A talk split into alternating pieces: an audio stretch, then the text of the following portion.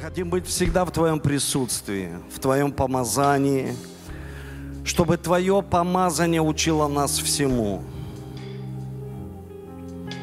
Научи нас погружаться в Тебя, чтобы мы понимали, слышали Тебя, узнавали Твой голос в нашей жизни, имели водительство Божье – у нас разные ситуации, дорогой Дух Святой. И ты знаешь каждое сердце. Ты знаешь каждое сердце. Ты знаешь каждое бремя сейчас. Ты знаешь людей здесь, на этом месте. Я благодарю Тебя, что мы имеем такую привилегию обращаться к Тебе. Отвечай нам на наши нужды. Помоги нам выходить из различных ситуаций, чтобы мы могли входить в Твою волю, в Твое благоволение.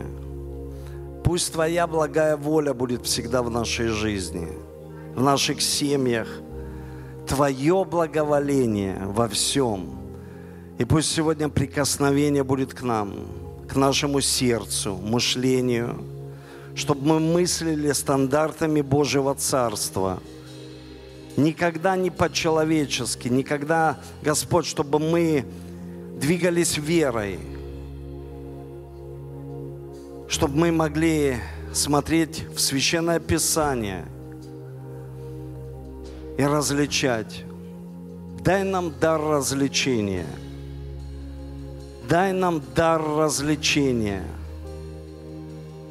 во имя Иисуса Христа, чтобы мы различили, где Твоя истина, а где ложь. Чтобы мы сегодня различали, и я молю Тебя, чтобы в церкви было чувство навыка, этот навык к развлечению добра и зла – чтобы люди становились зрелыми, сильными, которые могли принимать самостоятельно судьбоносные решения в своей жизни, в жизни своей семьи, чтобы отцы взяли главенство, чтобы принимались решения. Люди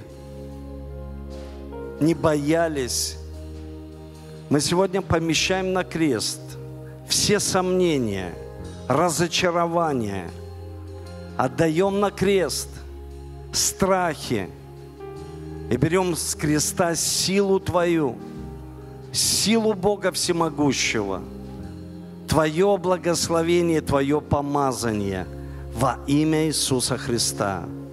Господь, вся слава Тебе принадлежит. Аминь и аминь. Аминь. Присаживайтесь, дорогие. Присаживайтесь. И я всех приветствую сегодня на нашей такой общей встрече, потому что сегодня региональное служение. Приехали наши дорогие пасторы э, с региона. Давайте поприветствуем их. Приветствуем всех, всех, всех, кто пришел на богослужение и всех, кто смотрит нас онлайн. И знаете, это большое благословение, потому что мы недавно встречались в Зуме. Это для нас было тоже благословение, когда было очень много подключений, больше тысячи подключений, и люди собрались группами, и было ну, почти там а, две с половиной тысячи а, человек подключились на этот Zoom. И я верю, что каждый из людей, которые подключались в Zoom, они были благословенны. Я долго вынашивал это слово и, э, знаете, хотел, чтобы каждый человек получил благословение свое. И я верю, что мы учимся, э, учимся от Бога из Священного Писания, чтобы мы были благословенными людьми. И очень важно, Бог мне показал, и я затронул тему Елисея и Илия, когда Илия – это был э, человек, пророк, но мы должны смотреть как аллегорию, потому что это был ну, образ Божий. И Елисей, он хотел двойного помазания. И он шел за э, или за пророком шло множество пасторов. Там написано в Писании, были пророки, 50 пророков, которые за всем смотрели издалека. Есть люди, которые за всем смотрят издалека, не смотрят ну, издалека, как в этой церкви, как здесь, в этой ситуации, чем закончится, к примеру, какая-нибудь ситуация в жизни человека. Есть люди, они на все смотрят издалека. И Петр был таким человеком, мы знаем из Священного Писания. Он за всем смотрел издалека. И э, смотрел, чем все закончится, и вся история со Христом. И мы помним, что э, она закончилась очень хорошо для всех нас. Мы спасенные люди. Давайте за спасение поаплодируем нашему дорогому Иисусу Христу, потому что Он центр нашей жизни. Он центр нашей жизни, и мы хотим быть всегда христоцентричными людьми. Аминь. И знаете, я затронул такие аспекты, которые хочу напомнить сегодня, и может быть я в церкви об этом буду проповедовать, а, потому что было больше лидерское такое послание. И я затронул, чтобы человек взял двойное помазание. Двойное помазание – это только не для человека, не для меня, потому что иногда люди говорят, я хочу двойного благословения, я хочу двойного помазания, и оно для других людей. Потому что, помните, Иисус сказал, Дух Божий на мне. Он помазал меня, чтобы я что делал? Благовествовал, исцелял. И когда люди только хотят для себя, там включается эгоизм. И это невозможно просто. Просто невозможно. Только для других. Включается такое слово «другие». И знаете, когда Елисей последовал за Илией, он проходил через определенные этапы. И там э, я просто раскрывал, есть такое место Галгал. Это обрезание и дисциплина. А второе место, которое он проходил, это Вифиль, это постоянные встречи с Богом. Это встреча и заветные отношения с Ним – и следующий этап – это Ерехон, сражение, потому что невозможно что-то от Бога получить или пройти, научиться жить верой, и чтобы человек не проходил какие-то определенные сражения. Здесь все на этом месте люди, которые проходили в своей жизни какие-то сражения, и они побеждали верой. И Иордан – это место, где он уже получил двойную порцию благословений. Это место, где э, он увидел как Бог благословил его, это как бы реализация того, о чем мы мечтаем. И сегодня вот я хотел бы продолжить эту тему. Знаете, когда люди говорят, пастор, помолись, и э, я вижу, когда в собраниях люди начинают молиться, давайте помолимся, чтобы все получили двойное благословение. Все хотят. Но есть определенный э, такой, знаете, путь к этому благословению. Невозможно туда прийти, если себя не дисциплинирует человек. Мы себя дисциплинировали и пришли на это место. Но невозможно прийти, если себя человек не обрежет в каких-то похотях, страстях и, и к примеру, там, э, греховных э, этапах жизни. Невозможно от Бога что-то получить. И Вифиль – это каждодневные встречи с Ним. Это не однажды встреча. Это не, не однажды я пережил эту встречу. У меня была судьбоносная, лично у меня встреча. Но я хочу, чтобы они были каждодневные встречи с Ним, когда мы можем плакать, сокрушаться. Когда этот сосуд сокрушается, мы, знаете, слезы льются или наоборот, ты радуешься. И по-разному это происходит. И место, где мы сражаемся с Ним. Место там, где сходит Божье благословение. И когда я об этом начал размышлять, я думаю, Господи, сегодня все хотят Божьего благословения, помазания от Тебя, но не все хотят проходить этими этапами. И знаете, в Библии говорится, что э, мы должны смотреть на наставников наших, на конец их жизни – и подражать их вере, не их жизни, потому что жизнь иногда складывается по-разному. Я видел разных людей, и по-разному складывается их жизнь, а подражать их вере в Иисуса Христа, как они верят.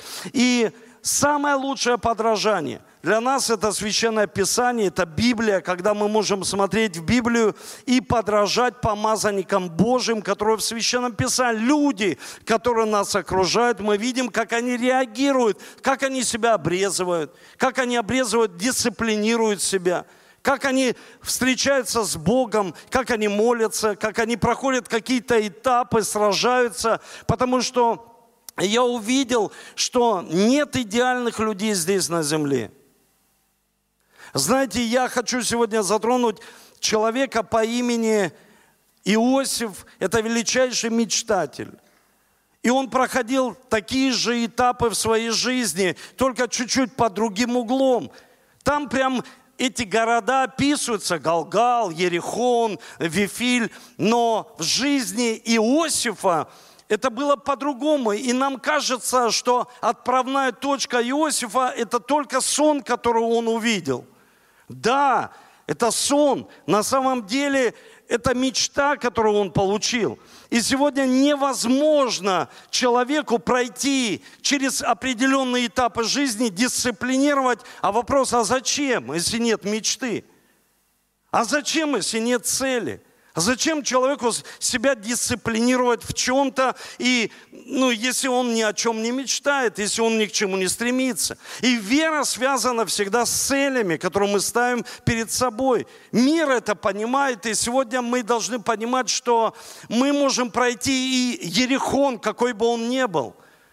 Знаете, когда я писал книгу, я исследовал этот вопрос и увидел, что стены Ерехона, они были до 50 метров. В них жила Рав, блудница со своей семьей. Это, это здание, это не просто стена, тонкая стена, которую можно было просто разбить с одного удара. Нет, это были толстые стены, но они рухнули. Почему? Вопрос почему? Знаете, когда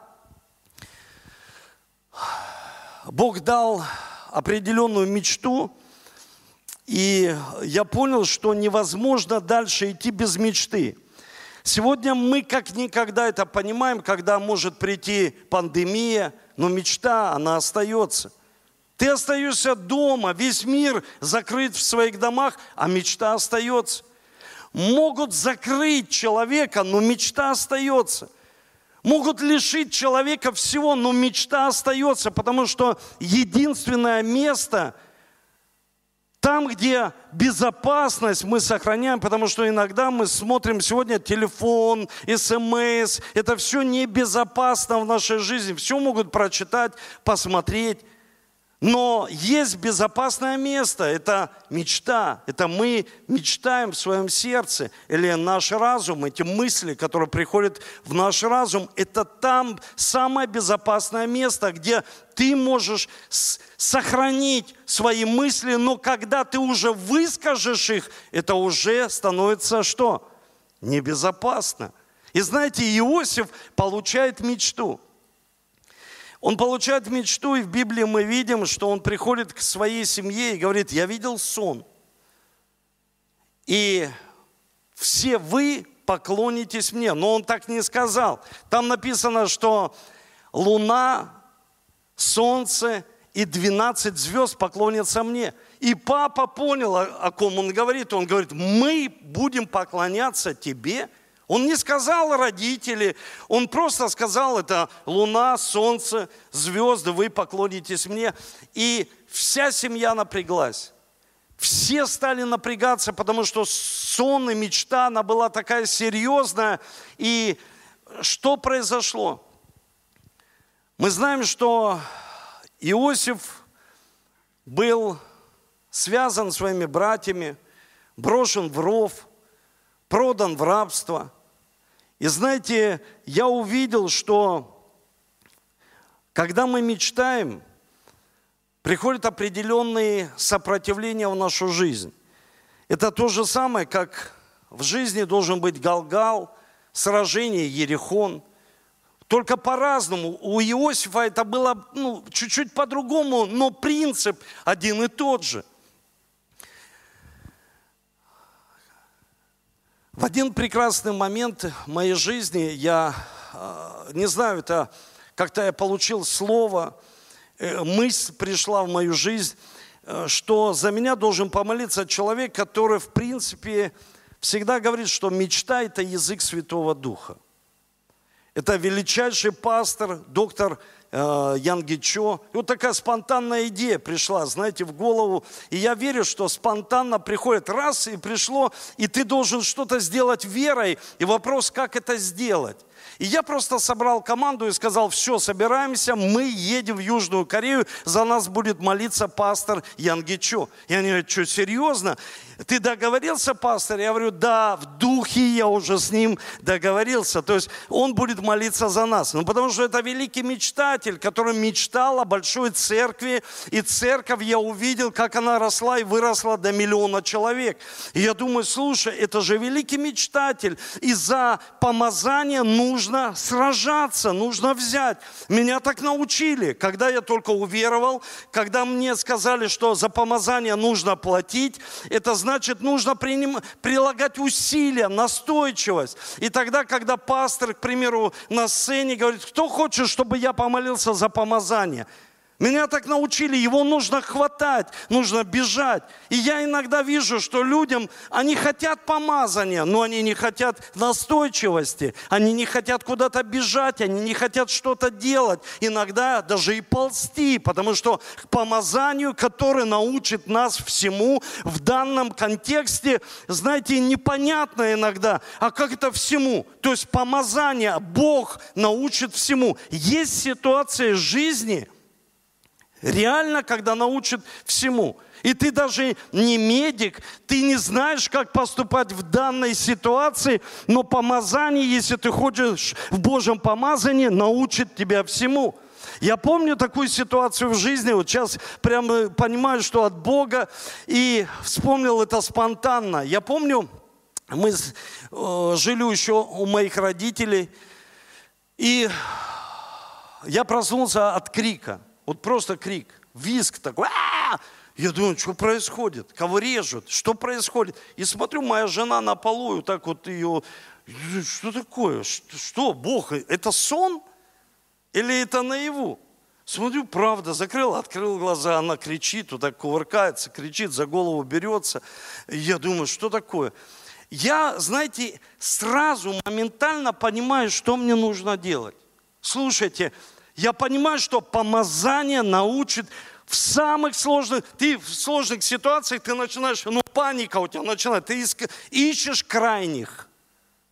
Ну, так же бывает. Знаете, вот бывает такая спонтанная ситуация, и потом человек, он не решает эту ситуацию, он ищет крайних. Кто в этой ситуации крайний, кто виноват. И я помню, я, я не знаю, что делать, и я понимаю, вот прям приходит понимание, что мне делать. Я ее хватаю, я, как-то я ее взял, такая сила у меня появилась, даже я не знаю как, раз я ее, она уже на кухне.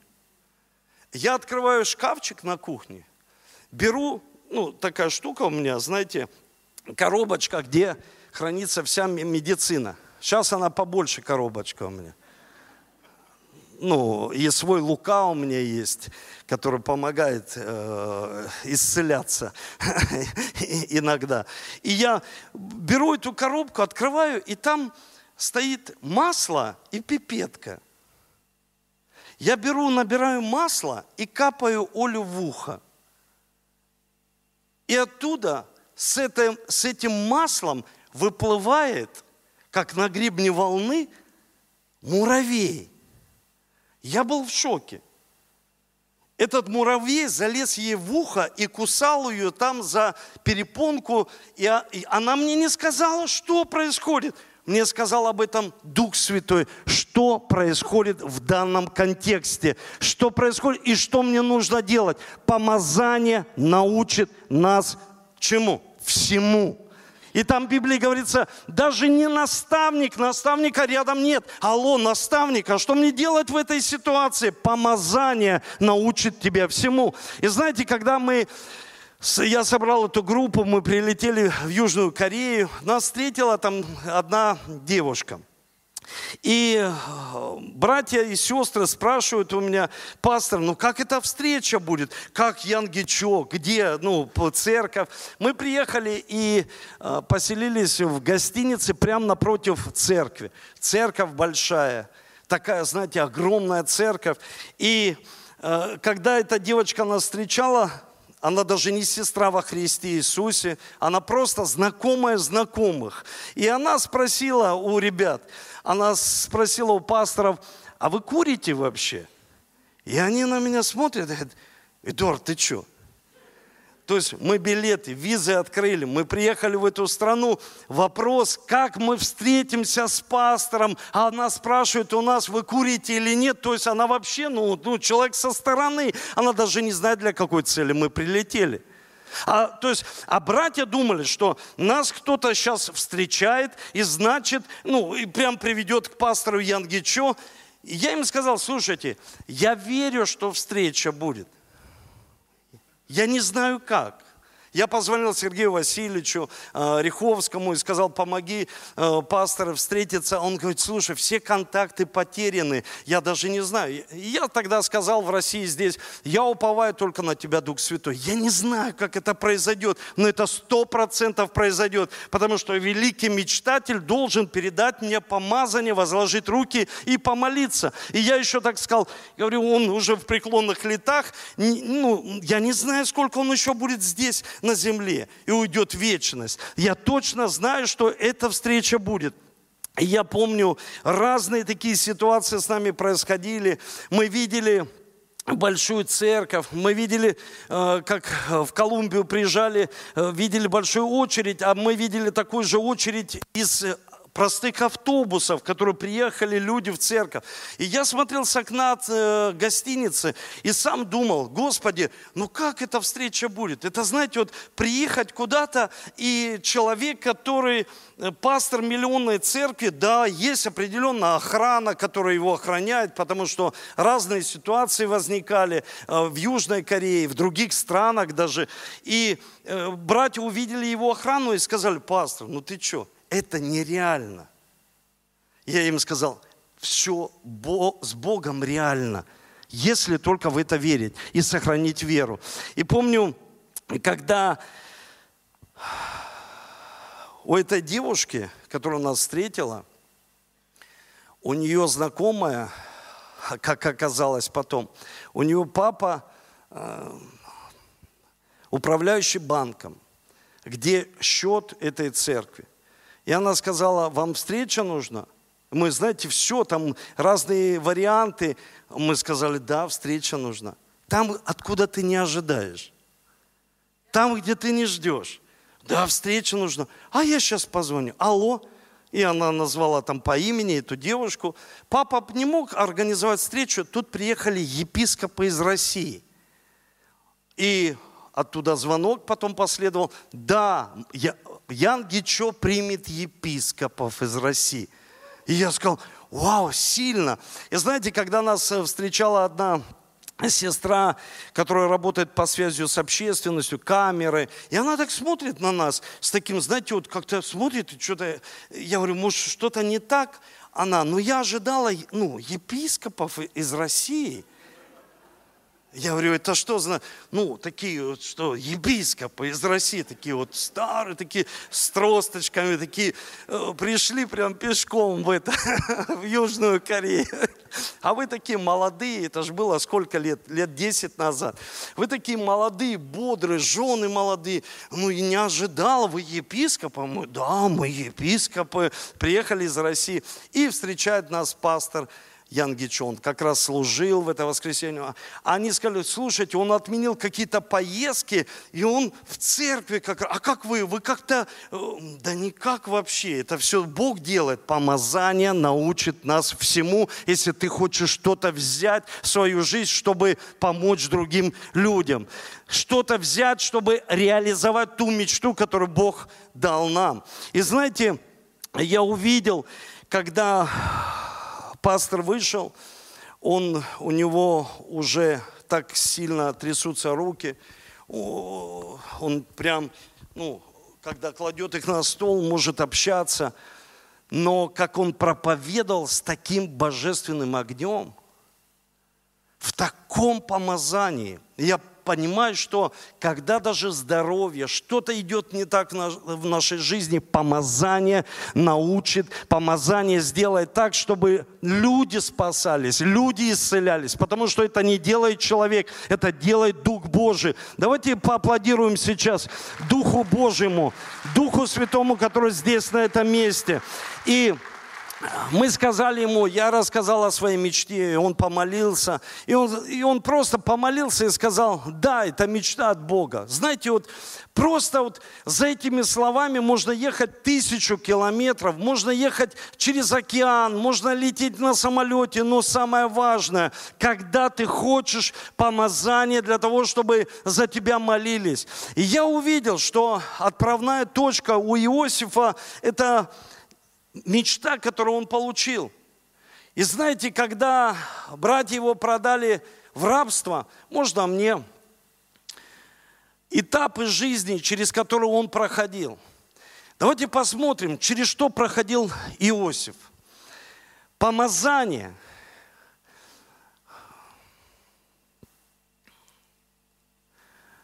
Первое, через зависть он проходил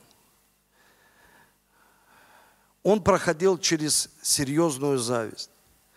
Человек, который мечтает, и мечта его большая, серьезная, он всегда пройдет через зависть. Послушайте, это не говорится о том, что только будут завидовать тебе. Человек сам может завидовать другому человеку.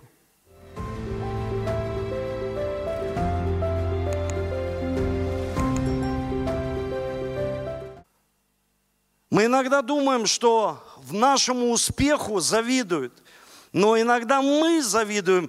И притчи Соломона, там говорится, что зависть, кто с ней сразится? Вот зависть – это, можно это местописание?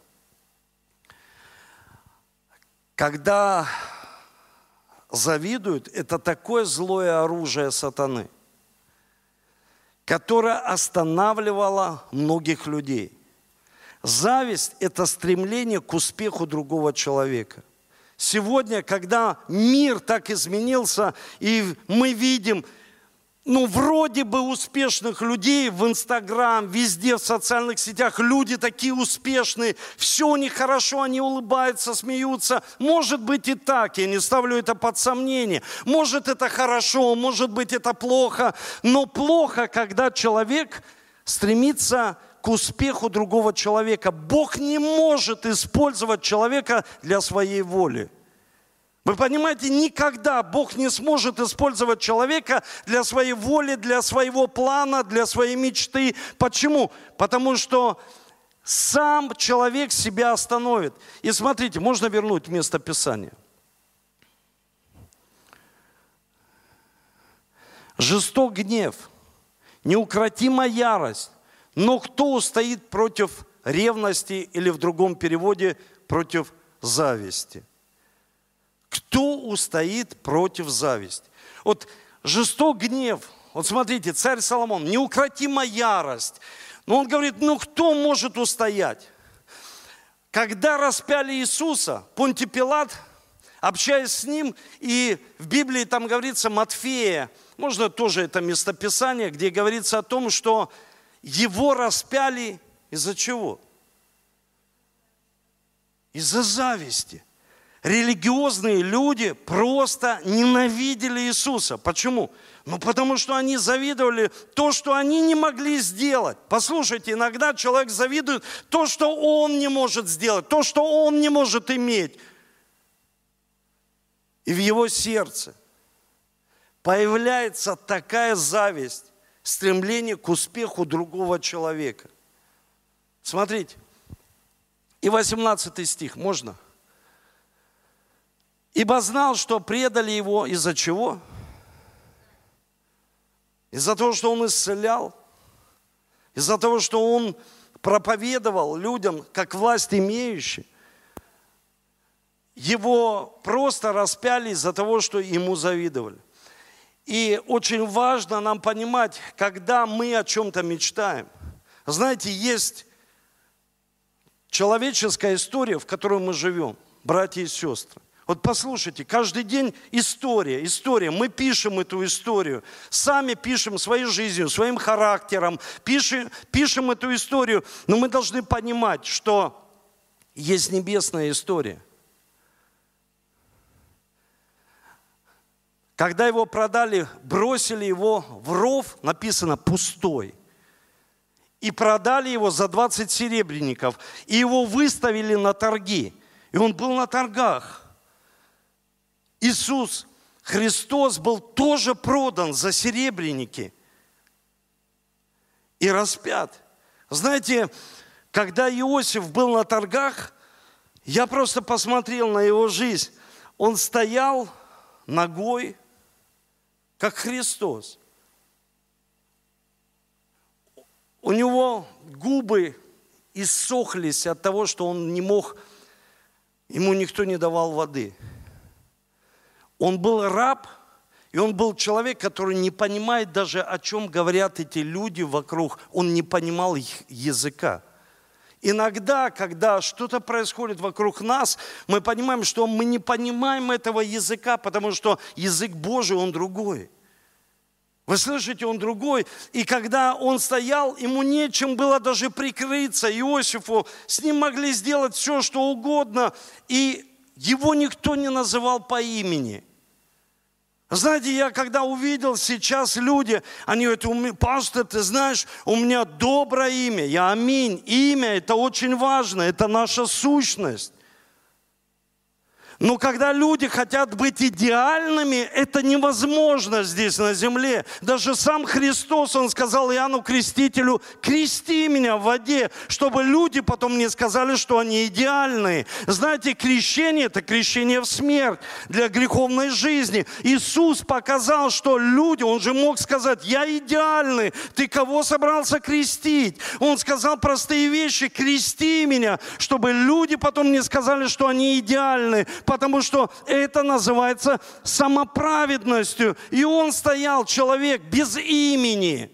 Только высшая история, Бог называл его по имени Иосиф. Его не знали, как его зовут. Он просто стоял раб, грязный весь, голый, и торговали, и знали, что придет Патифар и будет покупать. И они думали, что хорошо наживут на нем деньги – они просто не знали. Это была отправная точка, когда тяжесть, когда человек даже не знал, что с ним будет в будущем. Но Бог знал. Знаете, Бог знал. В Библии говорится, Бог был с ним. Бог был с Иосифом. И я хочу вам сегодня сказать, что когда Мария она зачала Духа Святого, Иосиф захотел ее отпустить. Он, он понимал, знаете, там нигде не написано в Писании, что он знал, что она зачала Духа Святого. Он понимал, что она, может быть, согрешила, и ее нужно отпустить, потому что он был человек с добрым сердцем. И ангел пришел к нему и сказал, Иосиф, не делай этого, не отпускай ибо родится всем сын, и назовут его Иисус Христос, Спаситель наш. В другом местописании написано через пророка, что родится сын, и назовут его Эммануил, Бог с нами. Какой Бог с нами? Спаситель. Какой Бог, который научит нас всему? Его буквально сегодня нет с нами. Помазание Духа Божьего научит нас всему. Когда мы верим, послушайте, когда мы верим, что Бог с нами. И я хочу прочитать одно место из Священного Писания. Это послание к евреям, 13 глава, 5 стих, потому что мы должны практиковать Божье присутствие. Не просто, когда люди практикуют Божье присутствие, они говорят, я чувствую вот волосы встали дыбом. Бывает и так.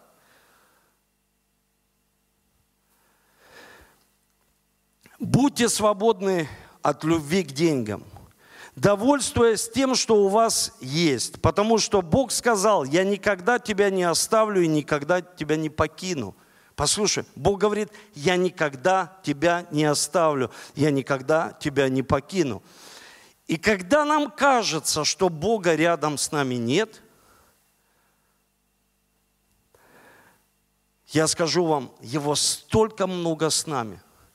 Когда я был в Южной Корее, я не понимаю языка.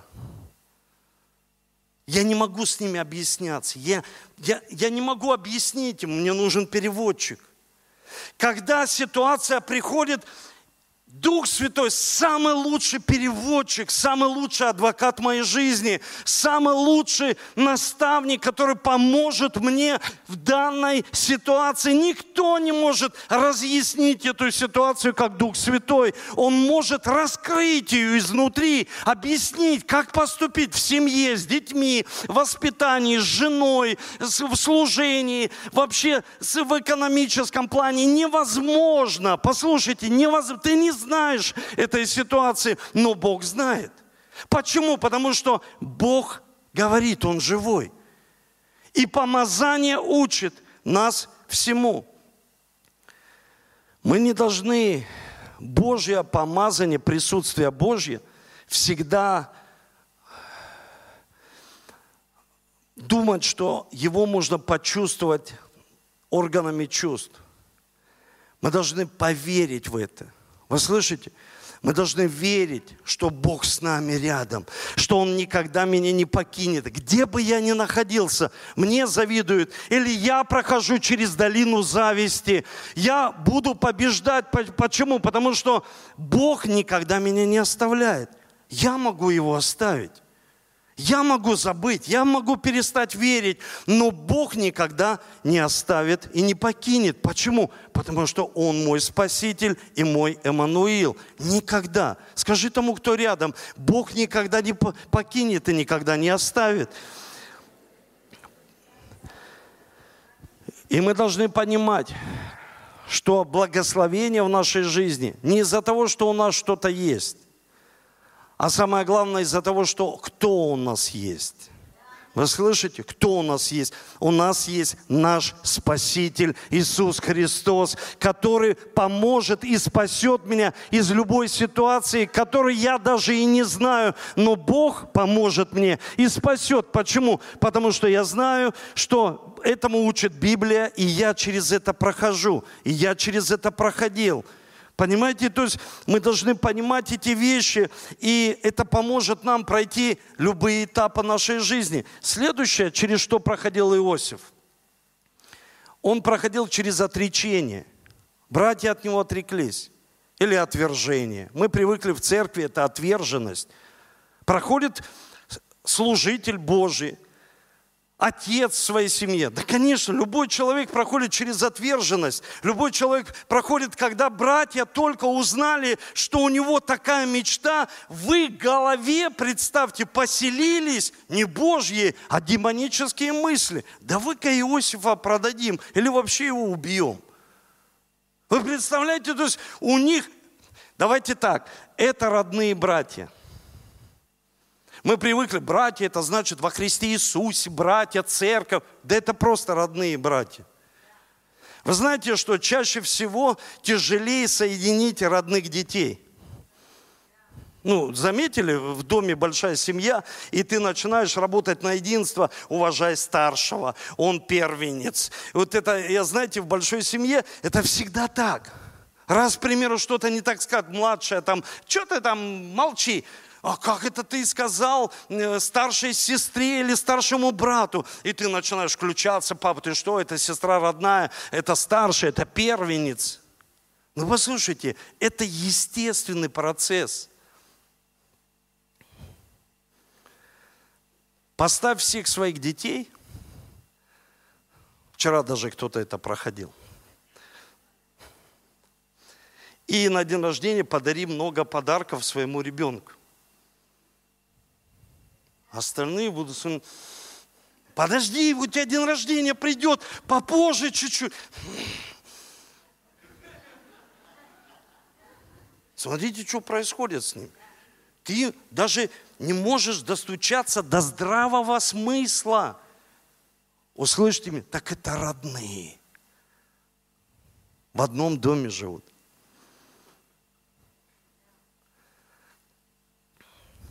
А если не родные? Мы все братья и сестры. Аминь. Единство. Сегодня святое причастие. Брат, прости. Сестру, ты завидуешь там другой семье. Аллилуйя, аминь. Столько вот этих религиозных фраз. На самом деле мы должны позволить Духу Святому освободить наше сердце – чтобы быть свободными людьми. А как, пастор, а как вот не завидовать человеку? Слушай, мы уже 20 лет в церкви, а вот этот только пришел и уже тут учит нас всех. Молодой, только вот смотри, поднялся уже э, и учит нас всех, как нам жить. Я знаю единственное, может это сделать помазание, освободить человека, но на пустоту, если не придет мечта, цель,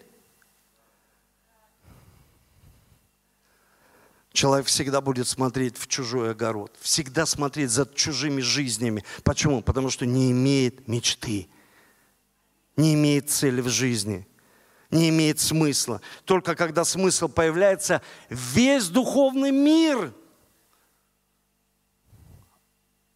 демонически ополчается, чтобы остановить человека. И он проходит через отречение. Братья отреклись. Они говорят, это не наш брат, у него такие дорогие одежды, у него такая жизнь, мы отрекаемся от него, то есть это не наш человек, все, мы отрекаем. Э, и он пережил отвержение прямо в этой яме, в которую его кинули. Она пустая яма, он начал с нуля, с самого нуля, без одежды, без имени. А у меня такое имя. Без имени, представьте, отправная точка, его имя вообще нет.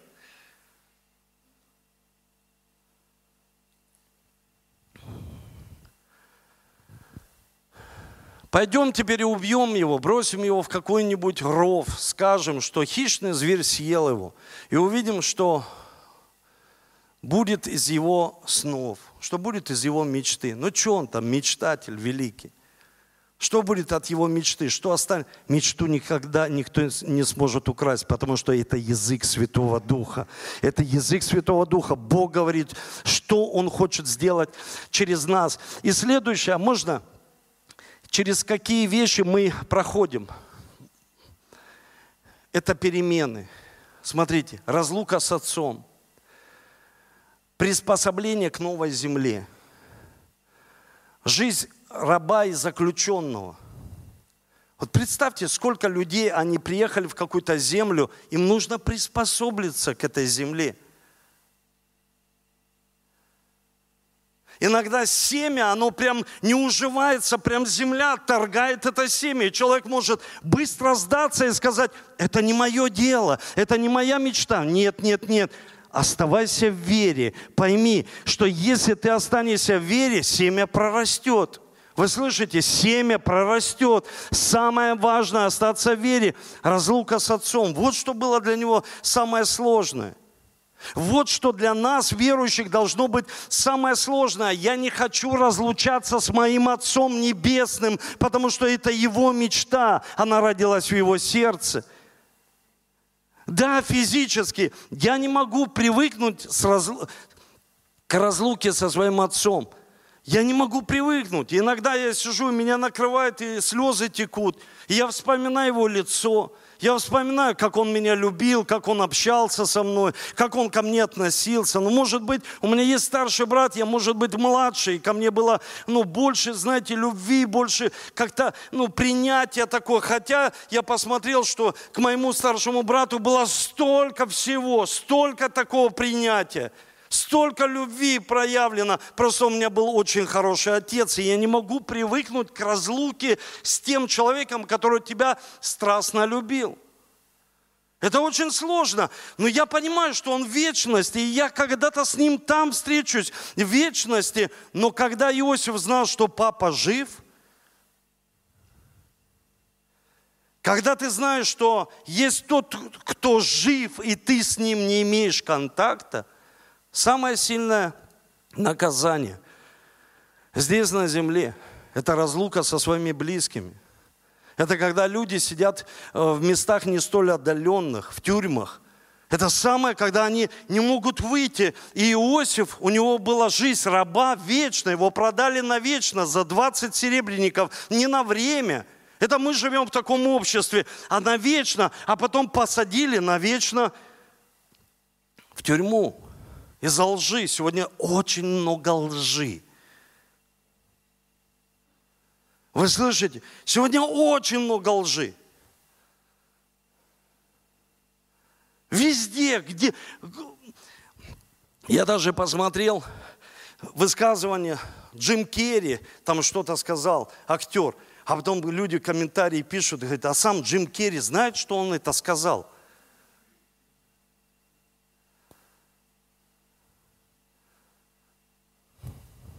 Сегодня столько много лжи. И Иосифа обвинили из-за лжи. То есть ложь. И последнее, что прошел Иосиф. Он прошел искушение. Я благодарен, что с самого начала у меня были хорошие наставники. И эти наставники учили нас так. Они сказали, что противостань дьяволу твердой верой, и он убежит.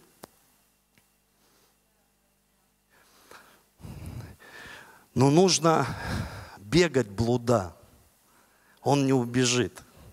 Ты попадешь. Я видел, что многие Иосифы попадают прямо в сети блуда, потому что они хотят противостать этому твердой верой. Нет, нет, нет, нужно убежать. Иосиф что сделал? Убежал. Он взял и убежал, потому что есть вещи, когда ты, ты не справишься с этим. Это, это невозможно. Нужно этих вещей что? Убегать. Есть вещи, которые могут остановить человека и остановить, остановить великую мечту. И чтобы они не остановили великую мечту, нужно что сделать? Убежать. Нужно от определенных искушений убегать, чтобы мы могли увидеть конечный результат, когда мечта осуществляется. Давайте поднимемся с вами. Когда мечта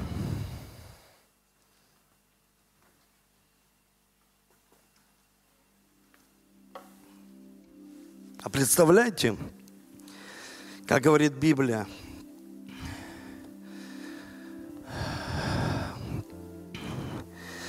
Она говорит, что все Иосифу дали в доме, когда он был у Патифара. Только женщина, которая жила, это жена Патифара, в Библии говорится, что он был начальник телохранителей, то есть начальник службы безопасности. И она сказала, приди и ляжь со мной. Иосиф убежал и потом попал под осуждение. Смотрите, Иосиф, он смог пройти через зависть, через отвержение,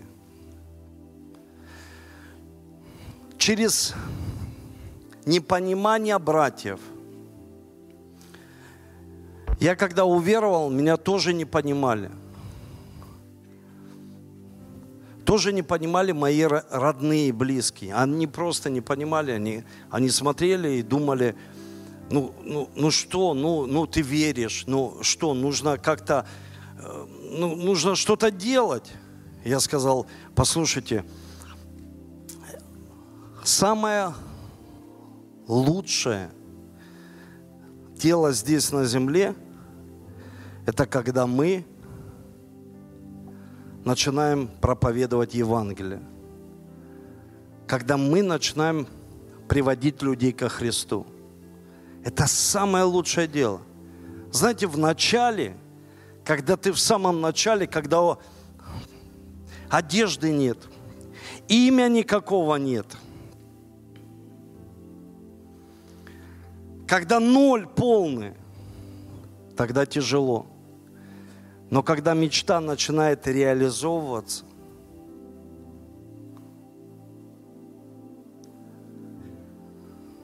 тогда люди по-другому начинают все воспринимать. Созерцайте Бога. Помазание научит вас всему.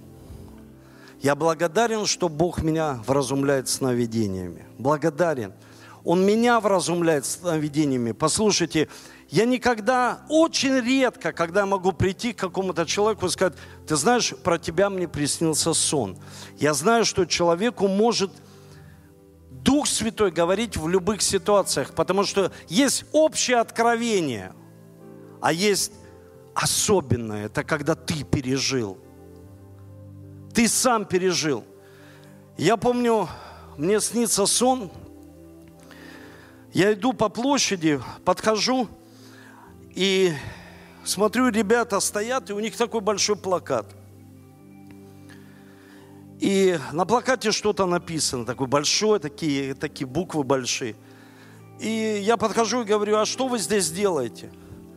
И они сказали, ты знаешь, пропал ребенок – и мы вот все соединились вместе, чтобы найти этого ребенка. И я сказал, я пастор, давайте я с вами помолюсь. Ну, я не могу вам помочь, но я просто могу помолиться сейчас. И я с ними помолился и проснулся. Проходит неделя. Мы сидим в ТЦ. Тогда еще не было QR-кодов. И Паша Бураков куда-то пошел. Куда-то пошел, не помню куда.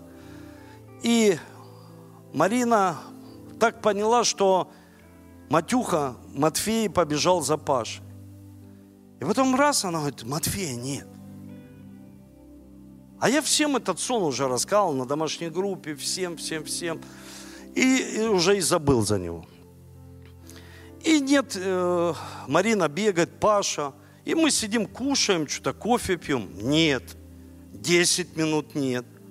20 минут нет. Знаете, когда нет ребенка 20 минут, ну, ты начинаешь уже напрягаться. Ну, то есть ты понимаешь, как родители напряглись, но ты 30 минут нет, 40. Уже все начинают, Вера с нами, да, ты, Вера, куда-то, все куда-то убежали. Мы сидим с Олей, я говорю, слушай, а куда они пошли все? Оля говорит, ну искать Матфея. Я говорю, слушай, ну да, сидим, ждем, один, второй пришел. Нет, нет, все бегают, знаете. И я вспоминаю сон. Вспоминаю тех людей, вспоминаю этот большой плакат.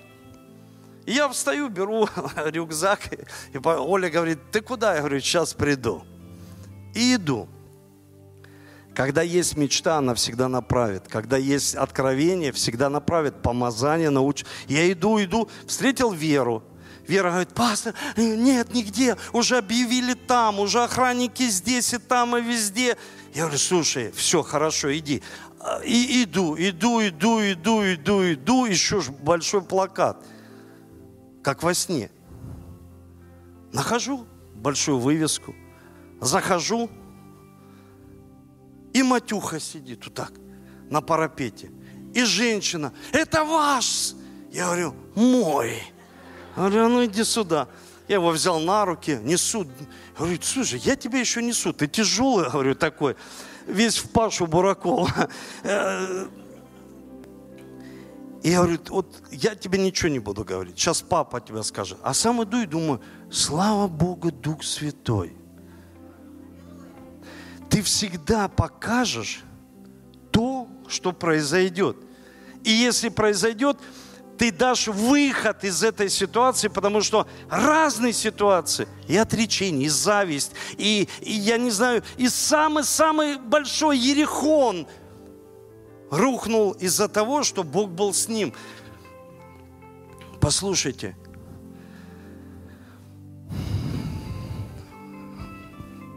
ты смотришь, израильский народ такой маленький, и недавно Познер прям снял передачу, он говорит, такой маленький, но они всегда как Давид. Все войны закончились сверхъестественно.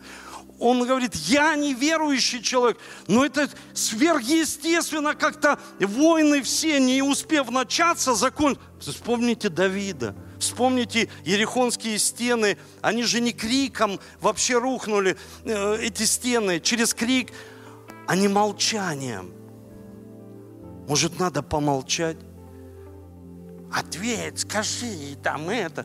Может, помолчать нужно? И стены сами разрушатся. Очень много слов. Просто помолчать. И они ходили, они вроде прославляли. Ну, почитайте Библию. Молчание. Иосиф ничего не доказывал никому. И Иисус, написано, молчал и говорил, вы говорите. О, ты такой, вы сказали. Ты спаситель, вы сказали. Истинно так. Я хочу молиться с вами, чтобы сегодня святое причастие, мы думали, будет особенное – оно особенное, но мы хотели сделать его еще особеннее. Э, света не было, и думали, вот все будет при свечах, чтобы вот воспроизвести первоапостольскую церковь. Но электрик соседнего, э, соседней организации просто это не дал нам сделать. Но мы можем, знаете, не напрягаться, закрыть глаза наши и молиться. Молиться, чтобы свет пришел свет в наше сердце, когда свет приходит, все лампы, все тухнет, когда Иисус приходит. Все меркнет, даже самый сильный свет –